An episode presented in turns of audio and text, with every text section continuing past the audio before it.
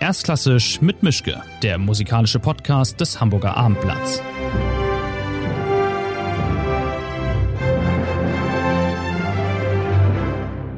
Schönen guten Tag zu einer neuen Folge. Ich bin wie immer in meinem Arbeitszimmer. Mein Gast ist jetzt jemand, den man in Hamburg eigentlich nicht mehr vorstellen muss. Er ist in Stockholm, damit ist die Hälfte schon verraten. Es ist Alan Gilbert, der Chefdirigent des NDR Elbphilharmonie Orchesters. Das ist er seit 2019, soweit ich mich richtig erinnere. Und er ist GMD an der Oper in Stockholm und ähm, da wohnen Sie ja auch. Und wir haben uns heute getroffen, äh, wenn wir das hier aufnehmen, dann sind wir kurz vor dem Visions Festival im Februar in der Elbphilharmonie. Da wird er reichlich zu hören und zu sehen sein. Aber heute geht es um ein bisschen was anderes, nämlich um die Idee, hier im Gespräch ein Leitmotiv zu verarzten. Und das gibt es für jeden individuell. Und für Alan Gilbert hat der nicht ganz Zufallsgenerator das Thema Mut rausgeworfen. Also erstmal vielen Dank, schönen guten Tag. Ich weiß nicht, was guten Tag auf hallo. Schwedisch heißt, aber hallo. Ja, hallo, Beth. ja, also, Sie stammen aus einer Geigerfamilie. Der Vater war Geiger, die Mutter war Geigerin, die Schwester ist Geigerin. Sie sind als Geiger angefangen. Wie mutig war das eigentlich zu sagen, ich bin umgeben von Geigen und von Menschen, die Geige spielen, das mache ich jetzt auch? Es war gar nicht mutig, es war nur praktisch, ähm, weil um, I say it in English. Um, I mean, I love playing the violin and I still play the violin a lot. And what I think is mutig, actually, jetzt ist, dass ich immer spiele. Or, um, um, I, I love to play, but I don't practice regularly enough to really be in shape when I mm. play. Um, so I have to, I have to really get my courage up to, to stand up. Although now I have to say, uh, I'm in particularly good shape for me uh, because I have a lot of concerts as a violinist coming up. I've kind of decided that I really like to do it. But earlier, when I made this choice that actually kind of made itself, I I found that conducting felt easier in a way. Um, I never was a really hard practicer. I never did the you know six hours a day for three years that that all truly great violinists have to do. And so i was just not uh, i wasn't positioned to to really be a violinist. And uh, somehow i had some ability to organize groups of people. Um, i started doing it when i was in school. I just convinced my friends, you know, if I say, okay, I'll get you pizza, will you come play for me? We'll be through a Beethoven symphony.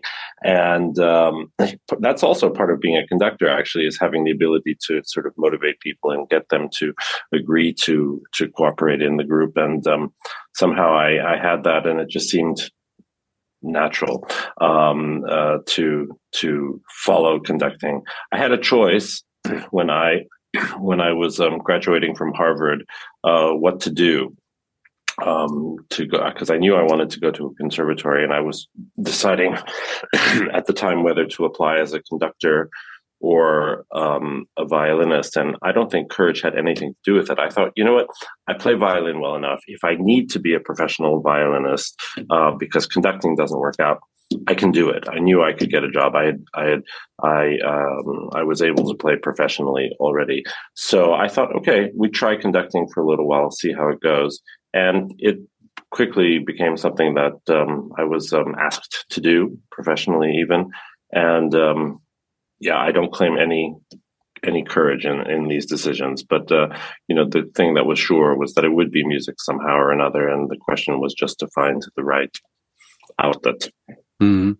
Es gibt ja einen kleinen Unterschied. Es gibt Mut im Deutschen und Tapferkeit. Es gibt im Englischen Courage und Bravery. Das sind zwei nicht ganz identische Dinge. Wir werden wahrscheinlich über beides reden. Aber ich habe mich mal gefragt, jetzt wo es ja vorbei ist und Sie können es ja sagen, wie lange hat es eigentlich gedauert, äh, bis Sie zugesagt haben bei den New Yorker Philharmonikern, der nächste Chefdirigent zu werden. Ich habe irgendwann mal bei einem Podcast von ähm, Alec Baldwin gehört, dass die Geschichte, dass der, der Manager von den, vom New York Philharmonic bei ihnen angerufen hat und sie konnten gerade nicht, weil sie ihre Kinder ins Bett bringen mussten in Tokio im Hotel und haben gesagt, es geht gerade nicht. Also wie, wie ist das damals gelaufen? Wenn ich stelle mir vor, wenn so ein Anruf kommt, das ist wie wenn Hollywood anruft und sagt, hier Hauptrolle. Und dann geht einem erstmal ganz fürchterlich der Puls nach oben und man denkt, um Himmels Willen, bin ich denn irre? Soll ich da jetzt wirklich zusagen? War das für Sie ganz klar und dieser Mut war sofort da?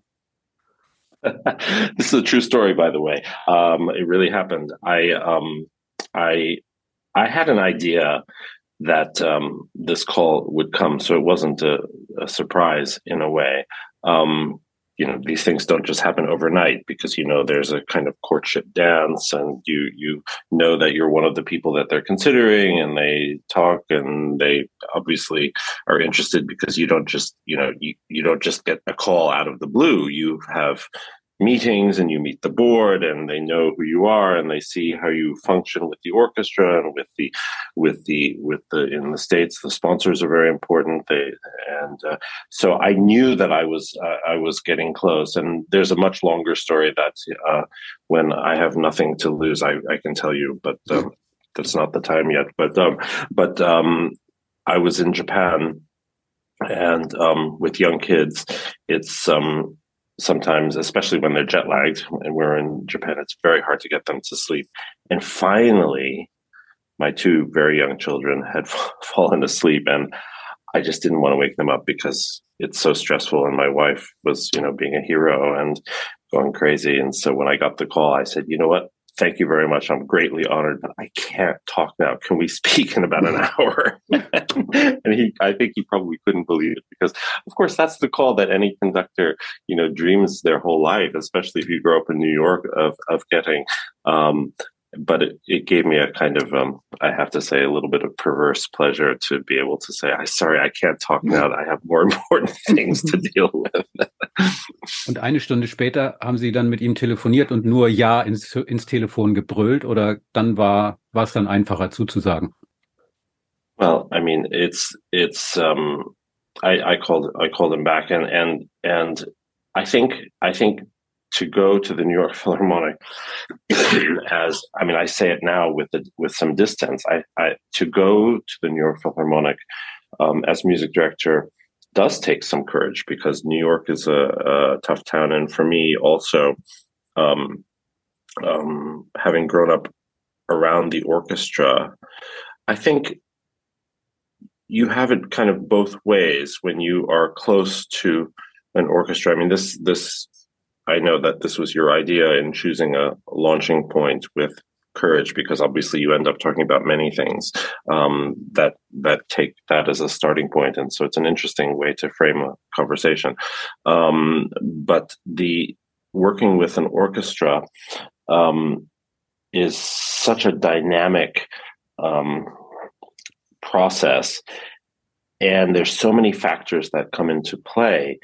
Um, in one sense, I think orchestras, by definition, want the conductor to succeed.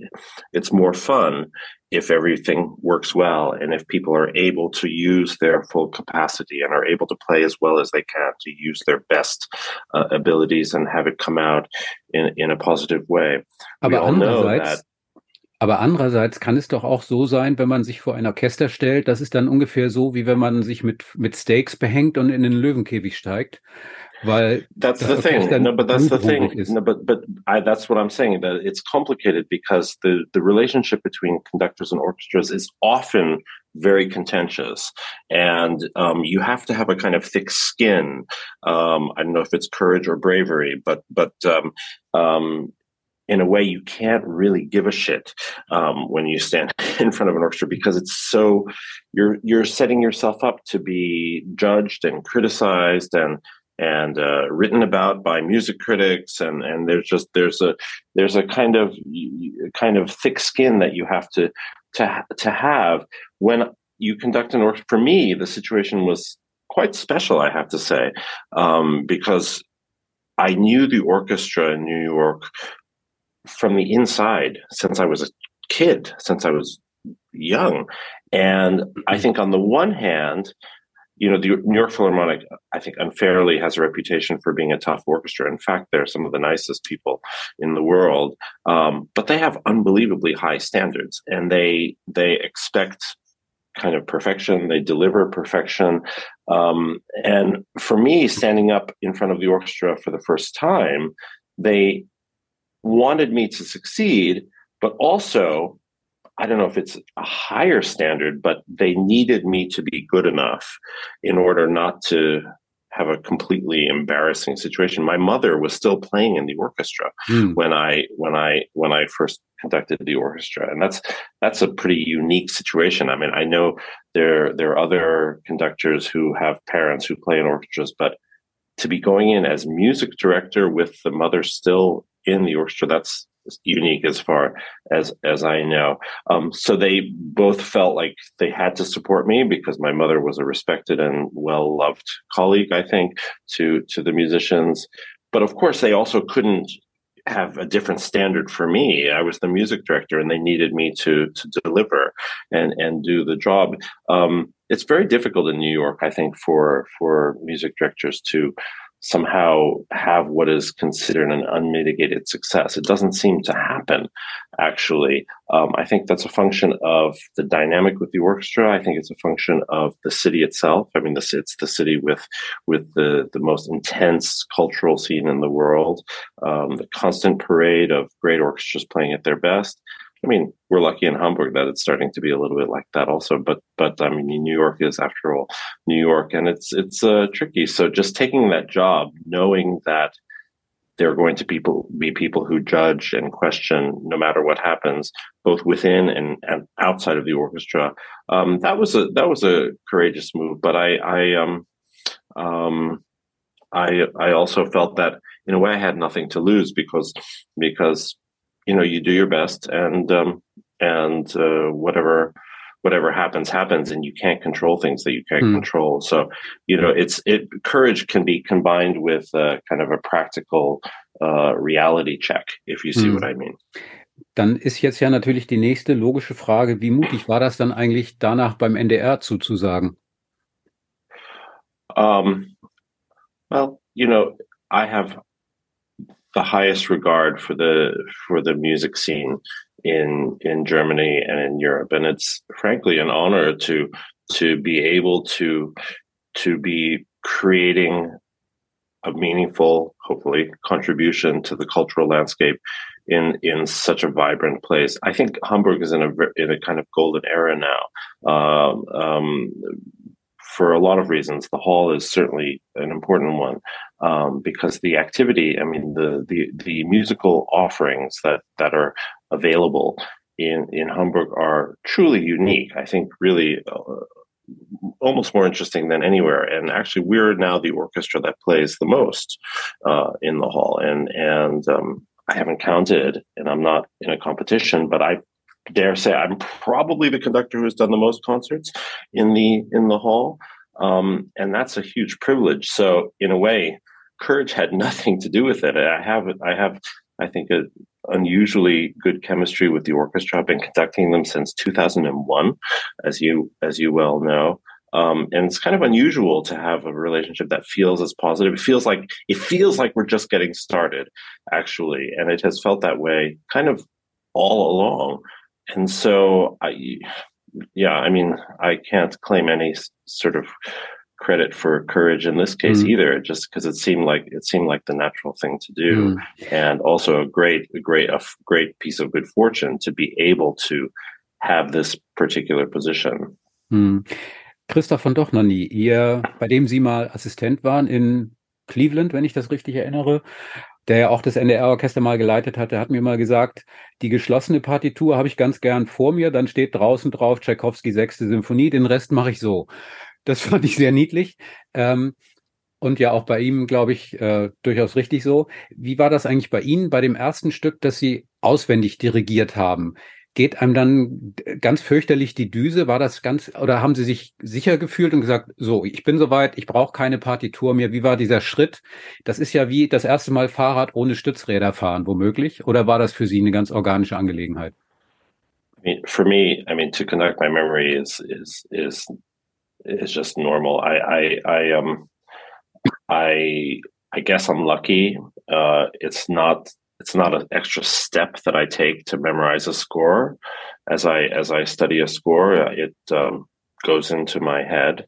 Um, sometimes I use the score, sometimes I don't. It's not a point that I make to do everything by heart or to do nothing by heart. There's some conductors who always use the score. There's some conductors who never use the score.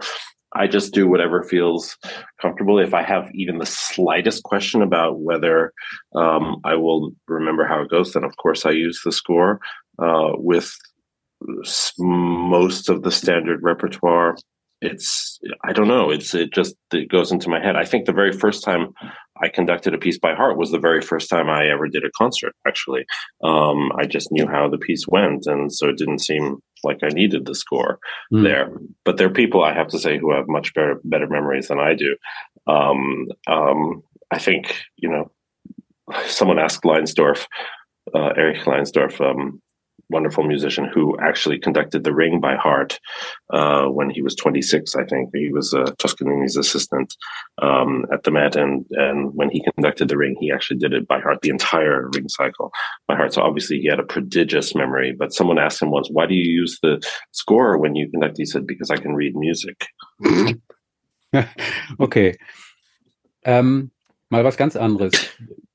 Wenn ein Musiker auf die Bühne geht, dann braucht es dafür einen gewissen Mut, äh, den Mut zum Risiko. Aber es gibt ja auch andere Felder, in denen Musiker und Musikerinnen Mut benötigen oder auch Mut an den Tag legen. Ich denke an dieses ganze Politikthema im Moment in den letzten Monaten, all das, was damit zu tun hat. Also brauchen wir eigentlich mutigere Künstler, die eben auch sagen, ich kann zwar dirigieren, ich kann zwar Klavier spielen, aber das reicht mir nicht. Ich will mich einmischen, ich will in gesellschaftliche äh, Vorgänge mich einfinden und kommentieren, nur so einen schönen Abend liefern, das ist mir zu doof und zu wenig. Ich denke auch an diese Geschichte jetzt vor ein paar Wochen in der Elbphilharmonie, als sich die, die äh, Aktivisten vom, von der letzten Generation an das Pult geklebt haben. Also der Mut auch zum Widerstand. Wie ist das für Sie? Natürlich, Sie sind ein politisch denkender Mensch, aber das geben die allermeisten, habe ich das Gefühl, an der Bühnentür ab und sagen, so, heute Abend Mozart, alles andere dann, wenn wir durch sind. It's a very, uh, I think, interesting and important question. And um, something I, I think about. I don't know what the right answer is, and I think it has to eventually be personal for each person and each artist. Um, I think the danger these days is when people assume that you don't have strong convictions just because you don't say something. I think um, some people choose to speak out uh, politically and some don't. Um, not speaking is not the same as not having an opinion. And um, when people speak out, I think that's often courageous. Uh, and we have a certain responsibility as public figures to take a stand. Aber eine nicht geäußerte use, Meinung, but, eine nicht geäußerte I, Meinung ist keine, ist ja keine Meinung. Wenn Sie Ihre Meinung haben, aber sie für sich behalten, dann ist sie nur die Hälfte wert, weil sie nur bei Ihnen ist. Well, I mean, it's it's um,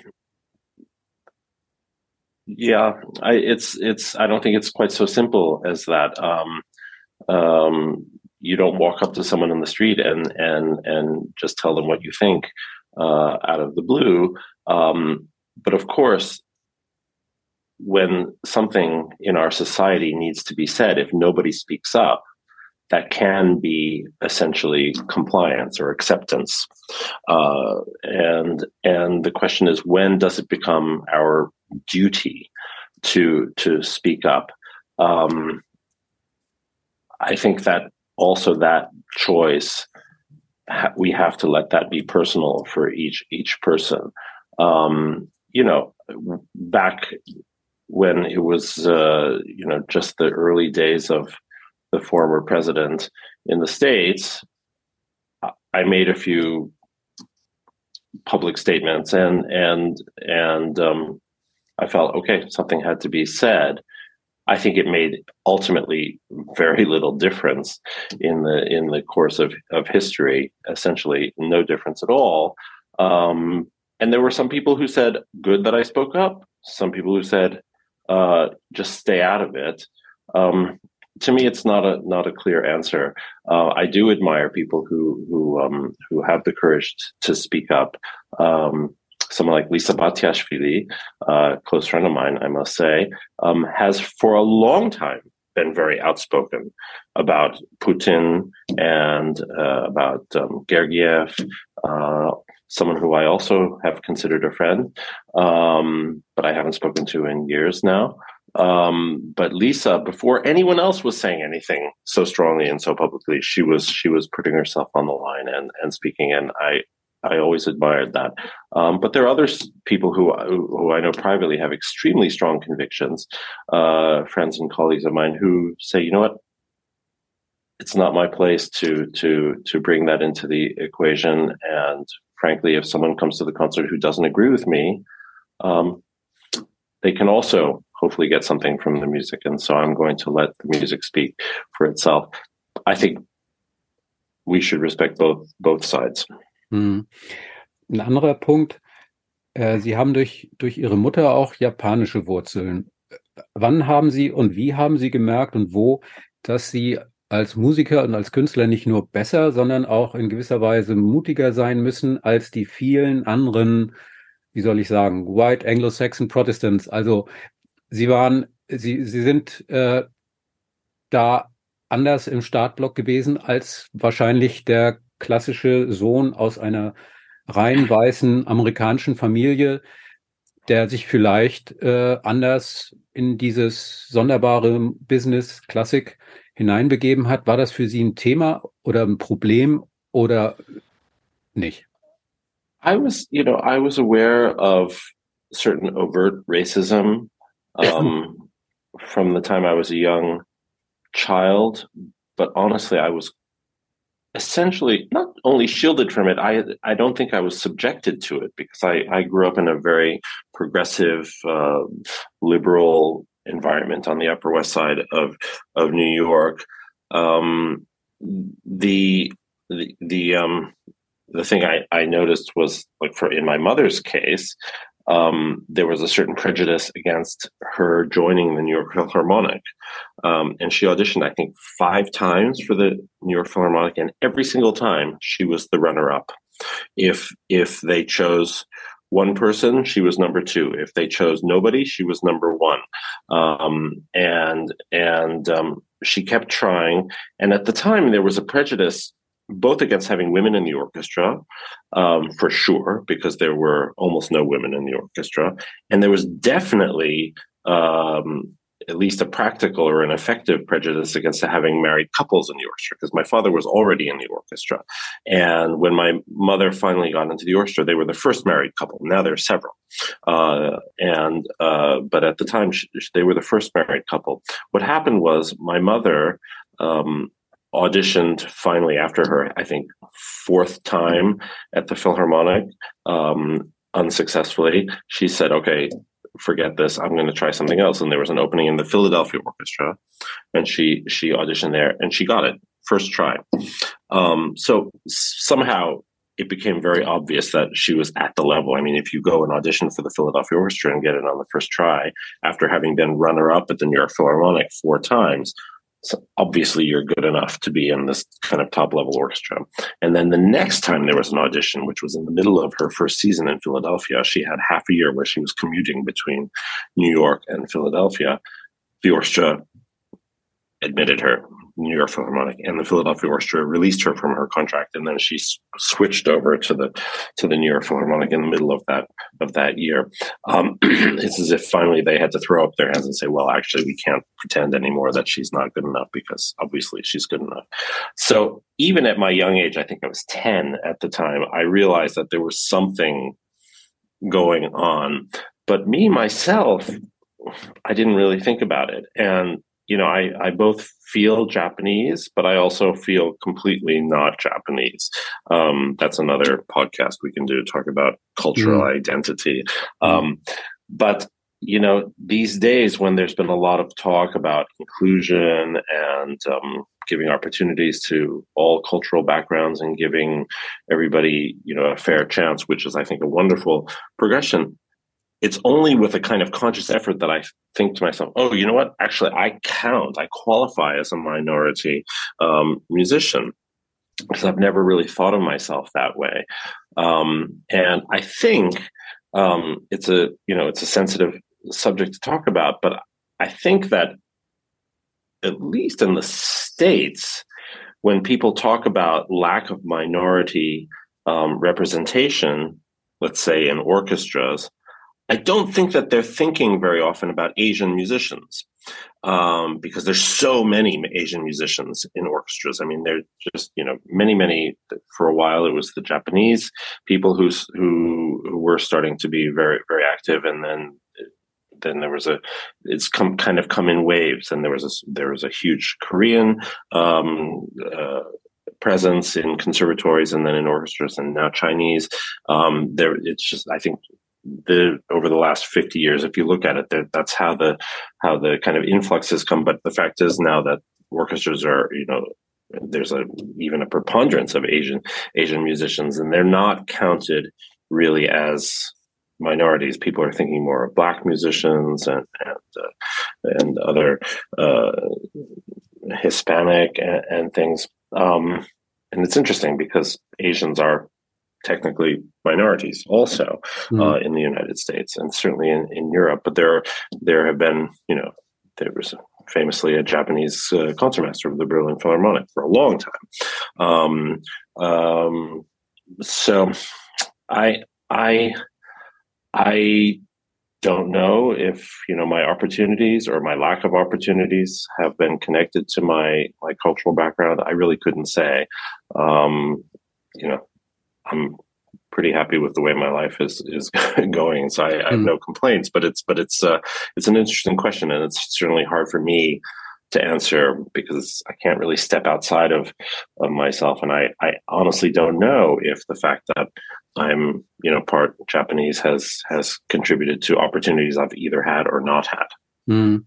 Ein anderer Aspekt von Mut Wie ist es denn eigentlich, wie, wie, wie mutig fühlten Sie sich oder wie mutig fühlen Sie sich als Dirigent auf der Bühne? Einerseits kann Ihnen ja nichts passieren, weil Sie haben wirklich alle Zügel in der Hand. Andererseits kann alles Mögliche passieren, weil Sie sind der, der die Zügel in der Hand hat und nur Sie. Und wenn was schief geht, kann man nicht sagen, aber es war der Kollege da hinten rechts. Ähm, ist das mit, wird das mit der Zeit besser, schlechter? Ist das immer noch ein ganz fürchterlicher Moment womöglich, wenn Sie an der Bühnentür stehen und sagen, bin ich denn bekloppt? Ich muss da raus. Wieso habe ich nichts ordentliches gelernt? Wie ist das mit, mit dieser, mit dieser Selbstsicherheit und dem, dem Mut, wenn man da dieses very, sieht, yeah. von der I Bühne? Mean, I mean, uh, if I may say, I'm enjoying these questions because they're very, they're intelligent and they're interesting, but, and and I actually want to ask you, why did you choose Moot for me? What is there yeah. a special reason why? Do you see a very strong example of it or a lack of it or what is the what is the Es war spontan und ich habe mir gedacht, irgendwer, okay. muss Mut machen und das, das sind dann Sie. Okay, okay, I'll, I'll we'll, we'll accept that for the moment. um, the the uh, you know it's interesting because I you know if you need stage if you need courage to overcome stage fright, I guess I guess I have that because I don't have stage fright actually. Um, I don't I mean I get nervous, you know, I think I get excited and I hope I don't make a mistake and I hope it goes well and I hope that everyone on the on the stage can deliver. But honestly, I feel comfortable when I'm backstage about to go on stage, when I walk on stage it feels normal. And sometimes people ask me, how can you do that? There are thousands of people watching and the orchestra is waiting for you to do something. You know, don't you get nervous? And I guess I've been doing it long enough that that's just what I do. Um, I went to the theater last night. I saw a very interesting kind of non-traditional provocative production um, a kind of interpretation of dostoevsky's crime and punishment mm. and it was um, completely not chronological. Everything was taken out of order. The story didn't happen in the order that it actually happened in, in the book. Um, and there were lots of philosophical asides talking about guilt and, you know, you know, all the, the various themes that, um, you know, financial imbalance, all these, these questions. But what, what I saw is the actors had so many lines, so many words to, to, to remember and to deliver. And it was extremely intense and just it was two and a half hours of of of constant delivery. And the actors were brilliant and so good at what they do and and amazing remembering the lines and I was thinking I could never do that. And I was talking with my wife and my son after, you know, it's amazing how they do this and how they how they just get up there and they seem so confident.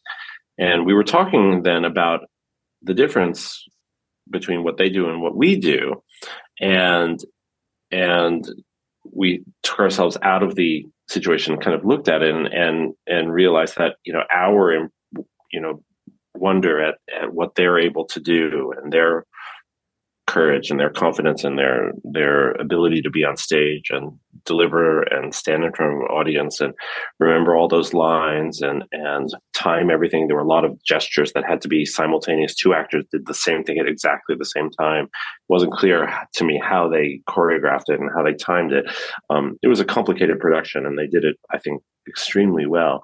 Our being impressed at that is similar to how people react when they see us doing what we do mm-hmm. on stage. You know, they ask me, "How do you remember Mahler Third Symphony?" You know, it's over an hour and a half long, and and do that by heart. And I guess that I guess that's impressive. From you know, for me, it's just normal. That's what I do. It's you know, I learn the piece and then I conduct it, and then the mm. people play it. I and I tell you know, I tell people, well, you know, it always goes the same. You know, it's the the, the notes don't change each time you do the piece. That would be really difficult if you had to do a different version of the piece every time.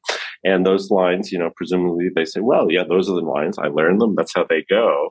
Um, it becomes a kind of way of life in a way.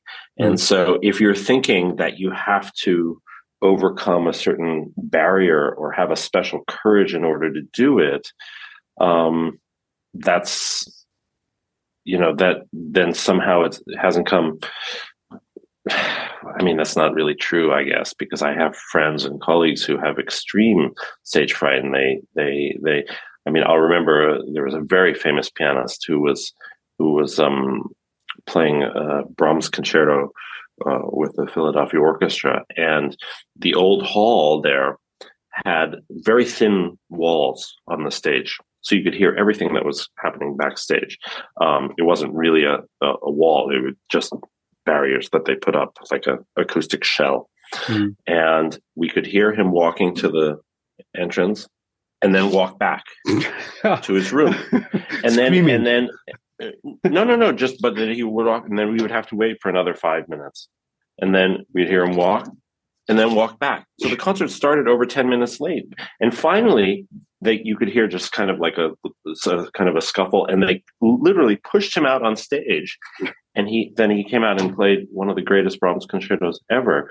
And they and we, they told us after that he was so nervous backstage that he had to go back to his room and smoke another cigarette before he would he would he would come out on the stage and they finally had to push him out on the stage. And he was one of the great artists of you know of, of our time. Um, so i guess i don't know if he had courage or lacked courage or if he just had such high standards for himself that he mm. so i guess everyone's different. But the fact is that i think you know you don't think about when you do it it's your job and you do it every day. It, it, courage is not really in the equation um, because that's really that's what you do.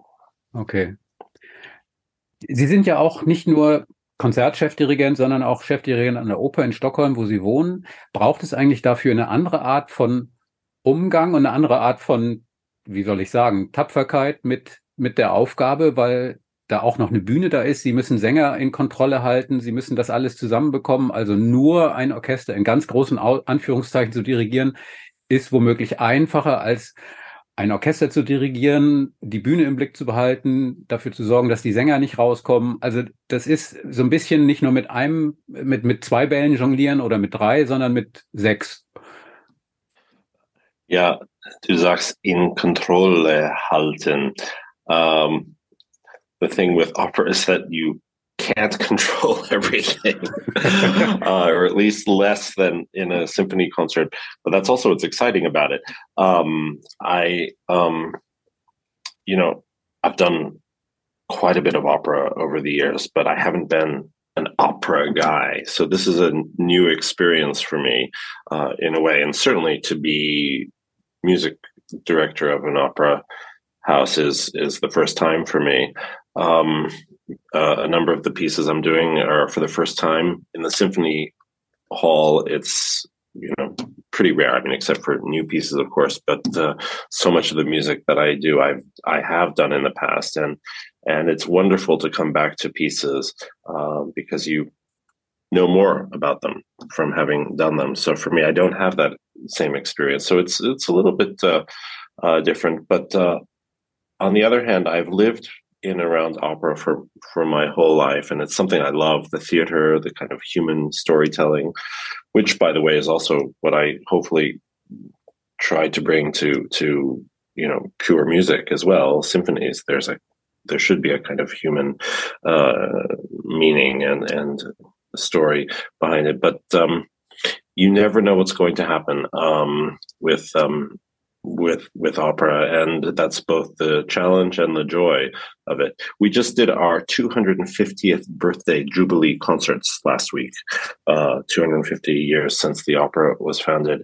And it was it was actually a very interesting program with you know over 20 different pieces including baroque music all the way to contemporary and grand opera and and uh, bel canto and ballet and dramatic readings in, in between. It really had, it was a kind of Gesamtkunstwerk, uh, if you will.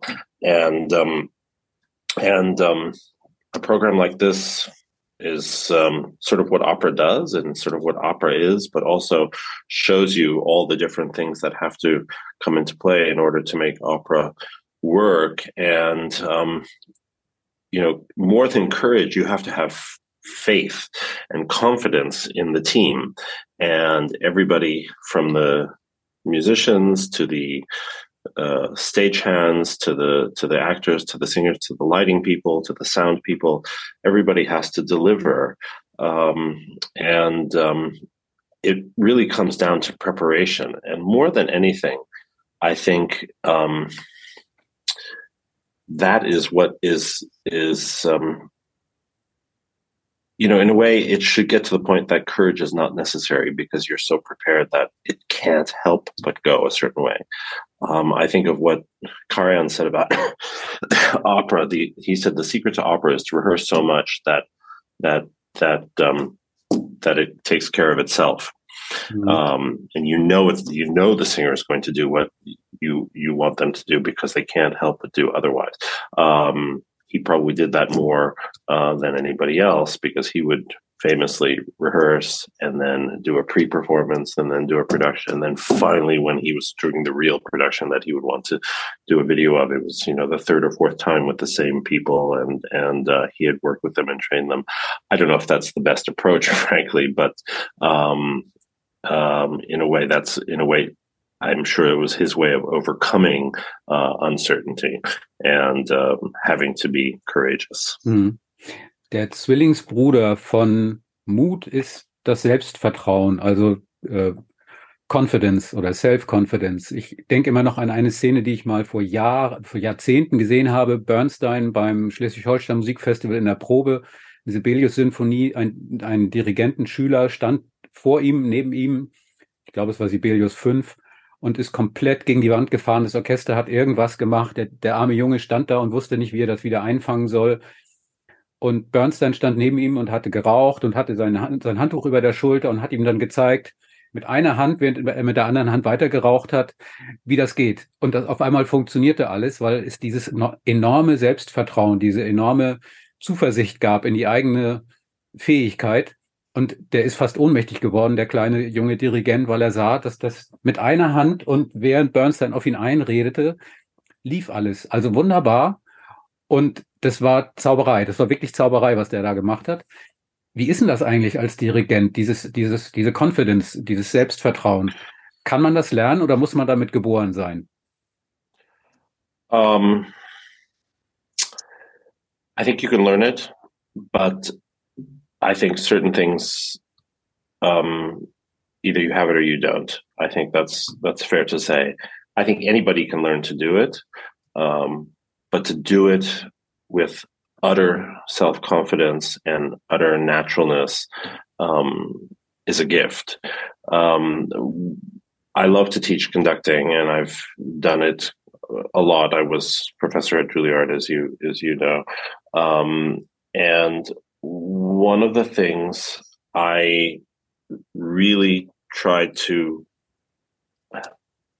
well insist on and help my students with was was to have such a strong picture of how you want the music to go that your hands have to do a certain thing, have to go a certain way. They can't go otherwise. And I said, that's where technique comes from. Technique doesn't come from knowing how to move your hand to the left and up and down and and uh, forward and bigger and smaller. Technique comes from having a clear picture of what you want to show, then forcing your body, or at least making sure that your body um, uh, does only that and nothing else. Sorry, there may be someone at my door. Can you mm-hmm. wait one second? Yeah, sure.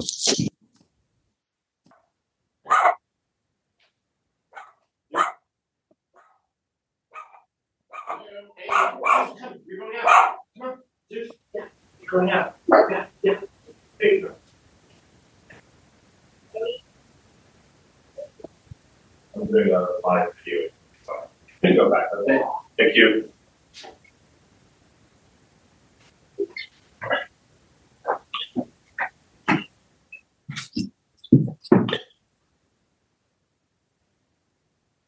You there? Yeah yeah, dog walker. so yeah, um, uh, and the difference between a conductor who has confidence that what he or she is going to show leads to a certain result and one who is not confident is obvious and and it's amazing how if you have confidence that something will work, it doesn't take a lot of force or strength. You just think, okay, you're going to play here, and then it happens. But if you're if you doubt yourself, then it will. It's a self fulfilling prophecy. So it's not in a in a way. I, I guess I've said many times it's not about courage, but it's about not having to have courage um, being so confident and so prepared and so sure of your gesture that that you don't have to it's not you're not hoping something will work. You know it will work and then it becomes a self-fulfilling prophecy. And then there's you know the the element of courage is not even uh, in the in the in the in the question. Mm. Ist Dirigent but you can you can it's a self if you understand the idea of self-fulfilling prophecy. Mm, if you think it's not going to work then for sure it's not going to work. Mm. Also if you think it may not work, it will definitely not work. Ja, also ist der Dirigentenberuf deswegen so anstrengend, weil man nicht nur für sich selbst zuständig ist, sondern im Zweifelsfall oder also nicht im Zweifelsfall, sondern im Ernstfall muss man für 100 andere Menschen auch noch genug ähm, Übersicht, Mut, äh, Leistungsbereitschaft, Fantasie, also man muss man muss für 100 Menschen mitdenken und mitfühlen und am Ende ist man ja. äh, für 100 Menschen auch ausgelaugt. Well, you know, you you want. I think the the profession, uh, the beruf is is is to try to make it possible for people to give their best and creating kind of calm and confidence giving um, presence is the job. Mm. So it's not just about how I feel about what I'm doing. My job is to be there in a calm and supportive way. I'm not talking about the character of the music. I mean, the character might be hysterical and stressed and and all that, but essentially, um, at base, I need to be able to be a presence that the orchestra can rely on, and um, in a kind of strange way, I'm giving them courage. Mm-hmm. Um, it sounds very lofty, but um, it's not a choice for me.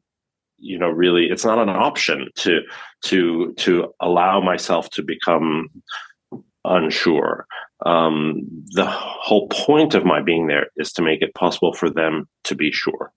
And so I have to try to get to the point of knowing my job well enough and knowing the scores well enough that that I'm able to do that. So again, I keep coming back. I mean, this will have to be a longer conversation if we want to really get into the to the meat of the of the philosophical question. But essentially, it does come down to preparation. If you're both prepared in your métier, if you're able to do what you do with clarity and um, uh, both physical and emotional clarity, and you know the particular scores that you're conducting well enough, then that's then that takes over. Um, I think uncertainty and and the need for bravery or courage comes when you're not really sure about how you're going to be able to to act in the mm-hmm. heat of the moment. And if you're not prepared, if you think, okay, I hope it goes well, if you're hoping that it goes well, then you're not ready.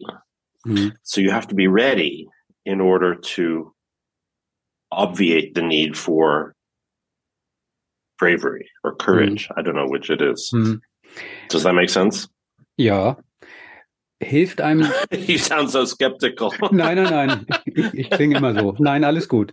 Ähm, hilft einem das eigentlich, diese Art von, von Mindset, hilft einem das im täglichen Leben, wenn Sie, keine Ahnung, an der, an der Supermarktkasse stehen und irgendwer drängelt sich vor. Also diese Art von, von Selbstgewissheit und von Klarheit in dem, was man will und was man nicht will und wie man das bekommt, das mag auf der Bühne dann funktionieren, aber im täglichen Leben sind sie oft genauso gefrustet, genervt von dem Rest der Welt, wie wir alle anderen auch. Da kann man sich ja nicht rausreden und sagen, ich bin Dirigent, lassen Sie mich durch, sondern uh, no, it's it's totally not the same. I can't claim to have any sort of clarity in the rest yeah. of my life or organization, and it's a it's a temperamental thing. I I happen to think, you know, I say it myself, but temperamentally you know, my my wife asked me, "Now, how can you be so prepared and, and organized with all the scores you conduct, uh, and you know you can't pay your bills on time?" You know, I don't know. it's it's like, yeah. Um, what can I say? It's you know, I guess it's a question of what you're interested in, but it's a question also of um, of of temperamental. Um, you know, I've I've uh, that's you know that that is how I am. I mean, I I I always tell people that I'm I'm fundamentally lazy, and they find that hard to believe because I you know I keep an extremely busy schedule and I do a lot of things. But I actually think it's true. If I have the choice not to do something, I take it every time. Um, but uh, for me, being prepared for score with scores is not a choice. I, I am pathologically um, needing to to make sure I'm 100 percent prepared and so I am. I you know I never get in front of an orchestra without being r- really prepared. I just won't do it, and so I do whatever I have to do to study my scores to be ready. Um, and I guess it it then then when I stand in front of an orchestra, I mean I remember you know the first time I conducted the Berlin Philharmonic, um, it, I was nervous. It was it was scary. Uh, and I that I remember was actually the clearest example of feeling nervous that I've ever felt. But I knew the scores, and so what I did was I I I basically I jumped in for Bernard Haitink on three days' notice, and I did a completely ridiculous program for a young conductor. I did uh, Brahms' Third Symphony and Schumann First Symphony. Uh, that was the program, hmm. and and um, you know that it was not not the way most young conductors make their debut with the Berlin Philharmonic. Uh, and I, I basically slept for three days. I, I just, I couldn't deal. So I just like, I, I didn't, I just went to bed and my wife said it was crazy because I had to conduct the Berlin Philharmonic in three days and I did, didn't study at all. I just, I just slept because I, that was not the only way I could deal with it. And as it turns out, it went, it went, I think really well. And they said, Oh, we're going to have a long relationship. And since then I've been, you know, back every year, regular guest. So I guess it was, it was fine. Um, but, um, generally speaking, I I just you know I I spend time with my scores. also Sie sind überall faul, bloß nicht auf der Bühne. Das ist eine gute Lebenseinstellung. Um, so it's a, it's a question of temperament, you know. It's like some yeah. people are suited to do certain things, and some people are suited to do other things. That's just ja. like. Zum Abschluss mal äh, nur noch die Frage: Gibt es eigentlich sowas wie ein, wie ein Ritual, das Sie brauchen, das Sie unbedingt machen müssen, bevor Sie auf die Bühne gehen, weil sonst geht alles schief und alles wird endet in der Katastrophe? Oder sind Sie da relativ entspannt? Keine Ahnung, was weiß ich, vielleicht den linken Schuh zuerst anziehen oder dreimal an die Bühnentür klopfen oder. You know, Egal. No, not at all. And and and I'm I think I'm a little bit unusual that way. I I you know I like in the you know in the three or five minutes before I go on stage, I like to think about the about the score. So I'm not joking around, um, you know, right before I go on stage. But I'm also happy to have people backstage, and we can talk about whatever. And I, you know, I'll call my kids and speak to them about what they're doing in school. And I have no particular rituals, and um, I don't need to, you know, consort with my muse with candles, you know, in the in the three hours before my, you know, there, the, uh, or you know, drink this kind of tea, or you know, so I, you know, I was just with the the Cleveland Orchestra last week, and uh, you know, one of the musicians said, you know, I every before every single concert i have to eat a chicken sandwich. That's my ritual. If i don't do it i don't i don't feel like it's going to go well. And so it's like wow okay. That that's like that's new for me because i no i i um no nothing's nothing special. And um, i actually prefer to have you know people around just to hang out. And i would have you know in new york always my class my students and people would be backstage both before the concert intermission. Um, um, because you know, if you're ready, you're ready. There's it's too late at that point to really do anything to, uh, to change what's going to happen on the stage. But then you have to be able to focus, and that's the other thing I think that I would like to really stress. It's both preparation, but it's also the capacity to concentrate.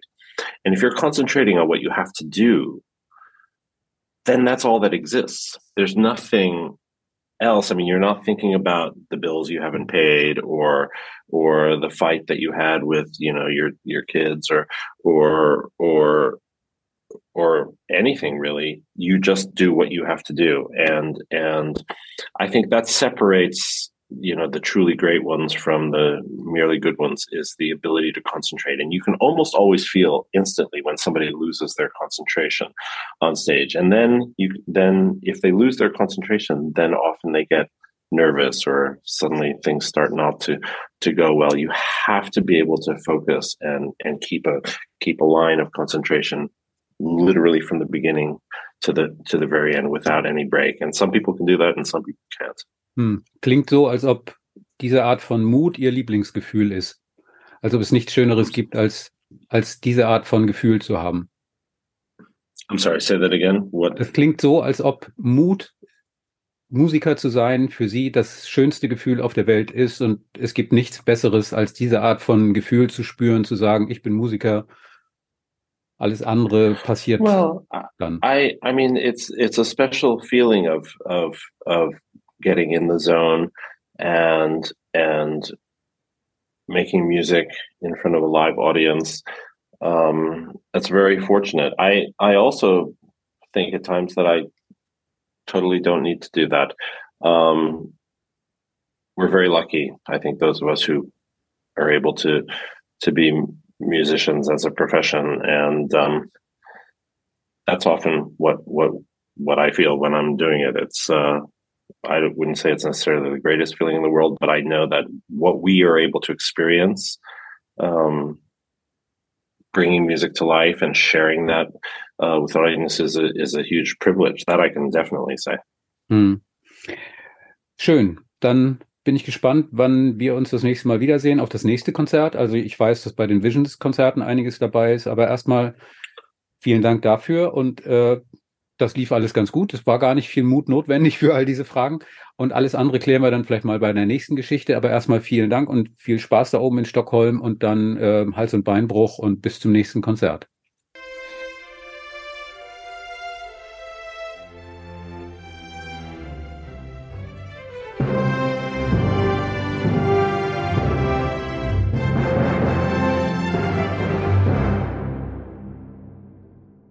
Weitere Podcasts vom Hamburger Abendblatt finden Sie auf abendblatt.de slash podcast.